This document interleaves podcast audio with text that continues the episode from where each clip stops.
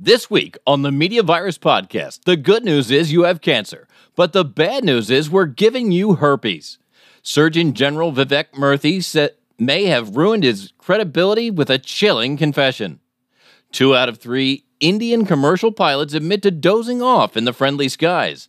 That's bad numbers when there's usually only 2 guys up there.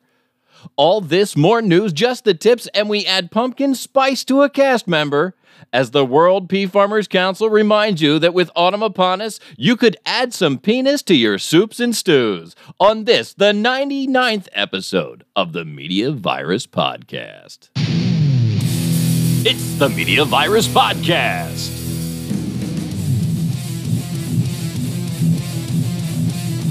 Let's point and laugh at the world burning around us.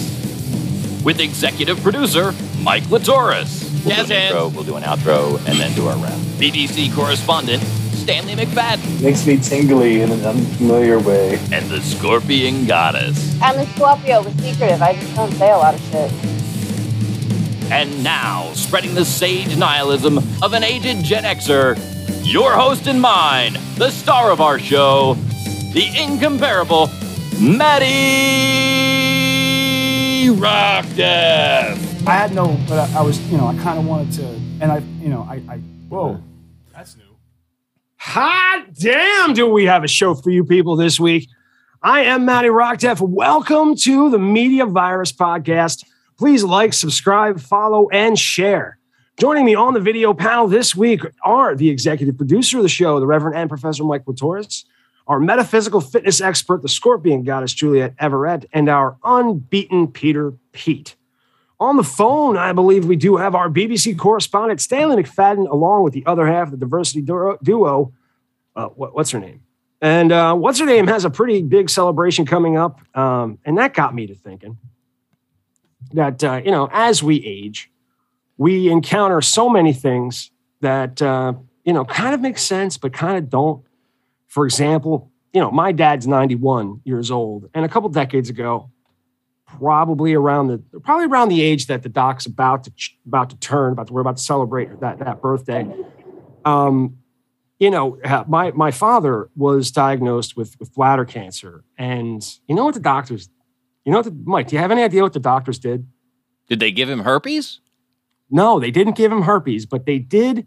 They did inject tuberculosis into his bladder, and it was dead, but your body goes to fight the tuberculosis germs. As a byproduct, it would fight the cancer. And also, my father used to have terrible psoriasis, and now psoriasis is an overactive immune system, and what cured that was leukemia. Wow. Except he actually has leukemia. I'm sorry, but who'd have thought?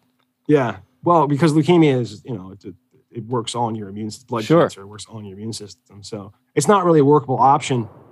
But I think we may have found a pretty workable option with herpes. Well, yeah. Genetically modified herpes virus is delivering a 1-2 punch against advanced cancers.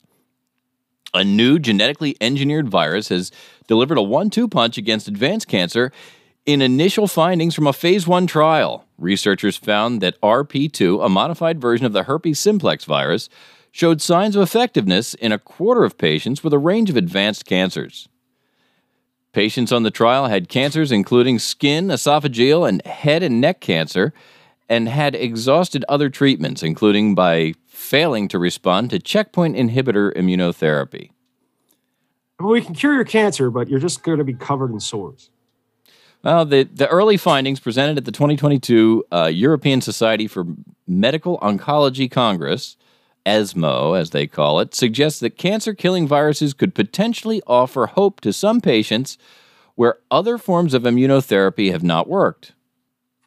They're working on testing the safety and dosage of RP2 at the Institute of Cancer Research in London. The Royal Marsden NHS Foundation Trust assessed the cancer-killing virus on its own in 9 patients and in combination with immunotherapy nivolumab in an initial 30 patients in the ongoing phase 1 trial. The early stage study, sponsored by the drug's manufacturer, Replimune, is testing the safety and dosage of RP2, as well as evaluating its ability to shrink tumors. So I mean, that's pretty spectacular news if you can just get a little bit of cold sore virus to kill off your cancer. It's not genital herpes that they're giving you. It's just regular old simplex one. In our lifetime, herpes went from like something that got you ostracized from a social situation, whether it was, you know, if you had a cold sore, nobody wanted to come near you. It's still that way, but go ahead. Yeah, and like if you had herpes, like you were supposed to tell people. Well, yeah. And so Maddie, yeah. How have you dealt with your herpes? Well, I until now he hasn't told anybody. I mean, I get cold sores when I'm sick.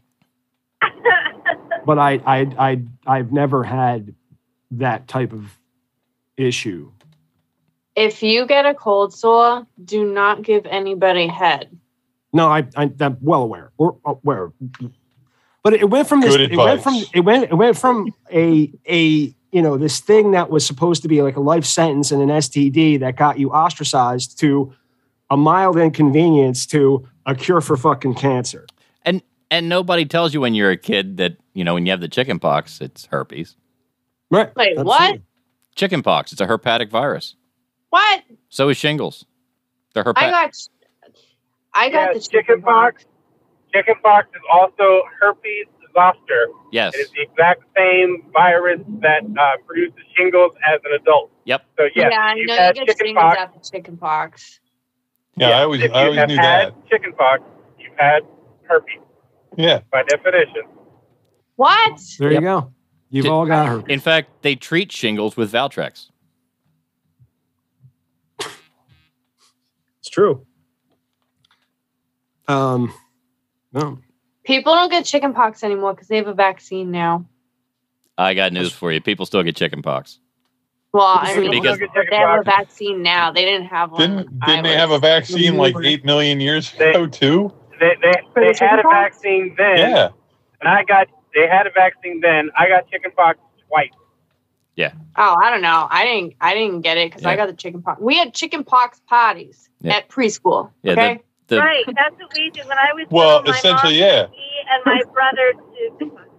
When I was little, my mom took me and my brother to. I remember it. It's one of my earliest memories is actually going to this kid's house to get the chickenpox. Yep. Oh, yep.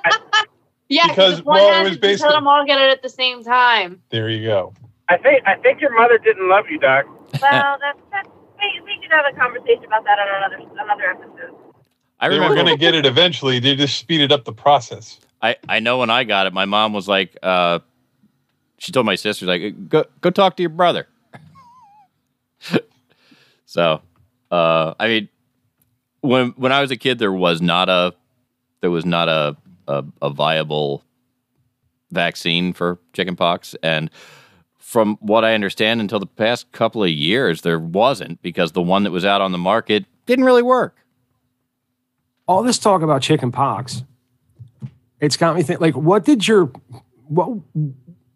my mom made the best goddamn chicken soup. And like when you were sick, right? Everybody, chicken soup is, they call it Jewish penicillin. Yeah.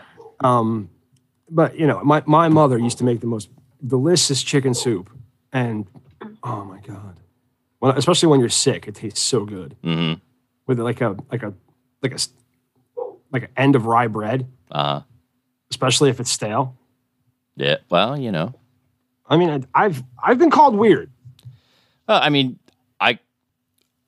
Easter comes around, I buy the Peeps as soon as they hit the shelf, and I cut the cellophane and put them in the closet up high. Oh, yeah. Get them stale. Stale Peeps are the best. The only way to eat them. I can't stand fresh Peeps. Way to go, Mike. Waiting for the punchline, Pete. There is no one. Oh, okay. I'm totally agree. I'm completely and 100% agreeance with the professor on Peeps are delicious, fresh, but if you cut the package open Peeps, and let them go stale, they're even better. You know, there used to be when you used to buy a good Philadelphia sauce. Philadelphia soft pretzel used to mean something. First of all, when you bought a Philadelphia soft pretzel, you bought off a homeless man that had not washed his hands in 15 pisses. Okay, and he just took a piss behind the shopping cart full of pretzels. Out of a shopping cart, yes. $5 for $1. And you buy them $5 for $1, and they might be fresh. You don't know. They might be stale. And if they're stale, they're so good. I get shit on all the time for liking weird foods, like stale pretzels, stale cake. I like my soda flat. But there are some things that will interfere with your credibility if people find out. Since you brought up Philadelphia, you want to know something? When I was little, I thought Philadelphia was like the country because of the cream cheese. So I was like, the cows come from Philadelphia to make the cream cheese. I didn't. Yeah. This was a long time ago. But so whenever anyways. That's true. Philadelphia cows. It's actually true. Philadelphia cows are a specific breed. You can't breed them with other cows because they're so fucking aggressive. If you get any other cow near them, they'll kill it. They'll actually knife it right between the ribs. Wait a minute. Hold on. Where do you find cows in Philadelphia? Tell me. Hey, Mike, let me ask you. Mike, can I ask you a question? Pete, they're mostly in Cheltenham. Mike, let me ask you this question. We were doing the pre-show meeting and all the shit we were writing. Yep. And I said, I'm going to find a way to steer the fucking conversation. Yeah. Into the next story. Remember that? I was trying to let you have the whole to get there. Yeah. Cow, and then using steer is a good way. It's like a pun. It is. So good job, except we missed the turn when Mike started to read and you started to tell that story. Okay, Maddie, take the bull by the horns and just spit it the fuck out. That's Mike. Why don't you read the next story? So, Surgeon General Vivek. An awful lot of bullshit. Surgeon General Vivek Murthy has made a chilling confession, and I really think it speaks to this guy's credibility. I think we need a new Surgeon General. He said he prefers cones without ice cream. I'm glad we moved into this direction. And ice cream fans are screaming over this chilling admission from the Surgeon General. He said he's all about the cone. The physician faced... It was the funniest fucking thing Juliet's ever said. It tied everything together. It did. He said it might be an unpopular opinion, but he loves ice cream cones without the ice cream. He is utterly off his rocker or something. Well, he tweeted this on National Ice Cream Cone Day, and other people on Twitter were pissed. They said that's two giant scoops of missing joy, and maybe he should just go eat waffles. You remember? It sounds like a bunch of bull to me. Probably. I mean, we've all just eaten cones. Well, I mean, it's happened. I mean, right? sometimes you don't. You don't have the ice cream. Like you go, you get the cone. You're like, oh, who the fuck ate the ice cream? My kids like to eat ice cream cones sometimes. So they're like, can we get ice cream cones? And they'll just eat the ice cream cones because we won't have ice cream. This sounds like poor people shit, right? Are we talking things? Are we talking sugar cones or cake cones? Because I think that's a significant issue that merits. Connie brings up a very good question. I agree. So the cones are better, but growing up, like my Nana would always have the waffle, like the stack of ones. The cake cones. They're called cake cones. Yeah, the cake cones. I don't really like those, but she always had them. So my kids always get those, but then the sugar cones, we all know they taste better, but because my Nana always got those ones, we get those ones. No, the article defines. If we're eating it with ice cream, I think the cake cone is the way to go because it's got that little grid in the bottom and you get the ice cream in the grid. And then when you take that last bite, it the ice cream bursts out of the sharp, like it's delicious. So you might think it's bursting in your mouth? But just for the taste, I agree with Juliet. The sugar cone is where it's at. I like. Yep. But if I go somewhere like Newport Creamery here in Rhode Island, it's really good. I get you know what I get? I mean, they got good like chocolate dip waffle cones, but I really like their fraps. Okay. You guys would call it a milkshake. The coffee one, so good. I want one now. You know, some coffee might be good for the airline pilots of India. Apparently, 2/3 of them have fallen asleep. 66% of them have fallen asleep while they're flying. A survey by Safety Matters Foundation has found that a majority of pilots working in the Indian airline companies have been suffering from daytime sleepiness, which is generally triggered by extreme fatigue. Among the 542 pilots who took part in the survey, 66% said they have dozed off during their shift hours in the cockpit. They have either experienced microsleep or unintentionally fallen asleep in the cockpit due to fatigue. Now, I'm not real sure what microsleep is. I think it's like when you're like asleep, but like aware of what's happening at the same time. It's when you kind of doze off just for a second. Yes, microsleep is when you have that head nod, but you don't know how long it lasts. Yeah, used to do that all the time. Fatigue. I woke up. Go ahead. The other profession with a very high percentage of microsleep, unintentional, nurses. I wonder how long those pilot shifts are that they're, or do they work irregular schedules? Like, you know, I mean. You know, probably. Like, yeah. Let's see what we can find out. Fatigue is one of the main reasons attributed to airplane accidents, and the study reaffirmed the fact that pilots are not coping well with the pressure that comes with their jobs. With companies looking to work with less than adequate workforces, timings have gone up for most pilots. The survey was conducted by a nonprofit organization, Safety Matters Foundation, and it included pilots from India, flying with regional, domestic, with destinations within 4 hours of flying. Let's see.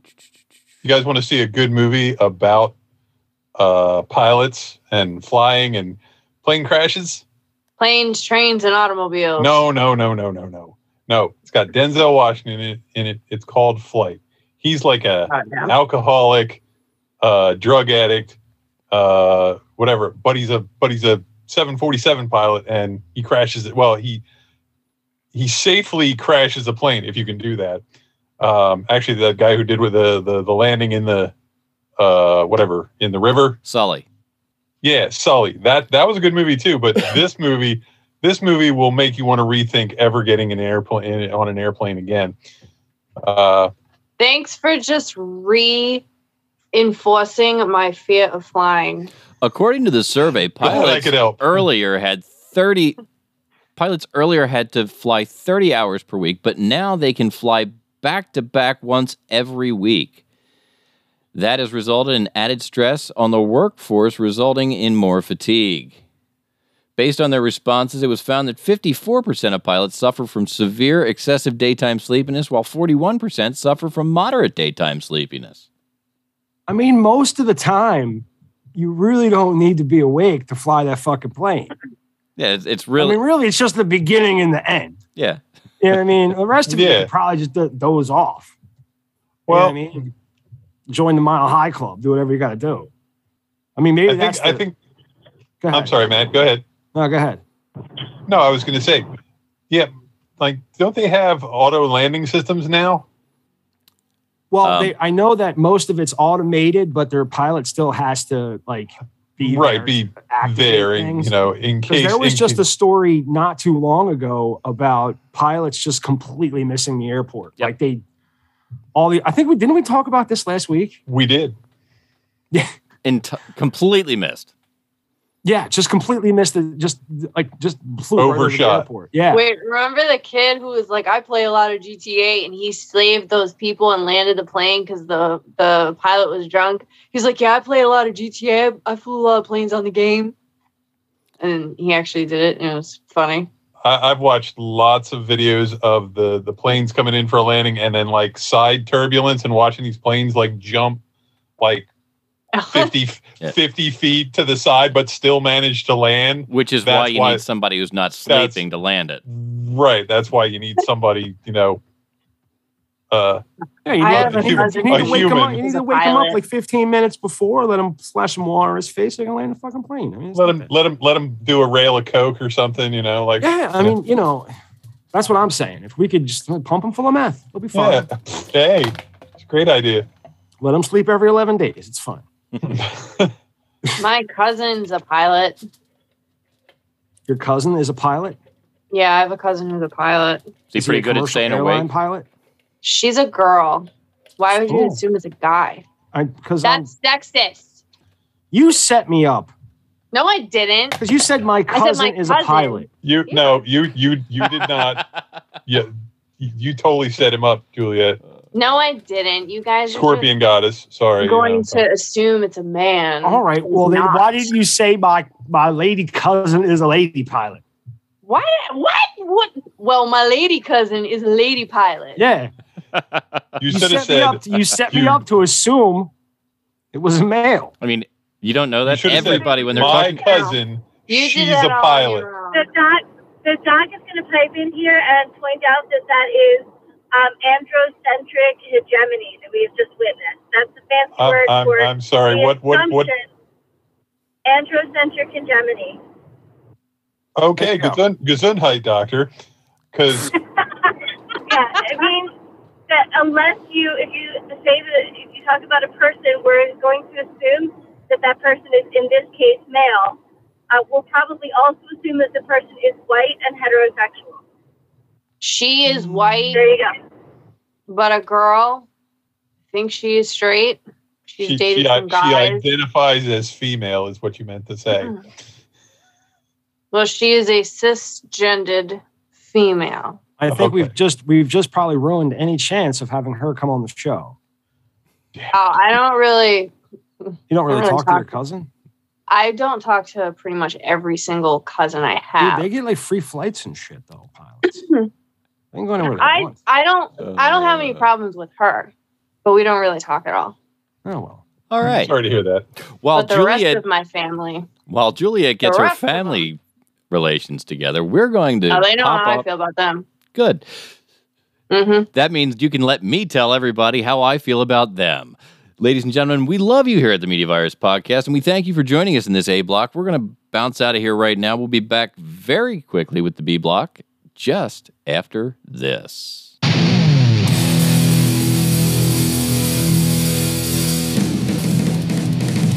So I am excessively more angry at Mike. All right. This fucking dog every day at 8:30.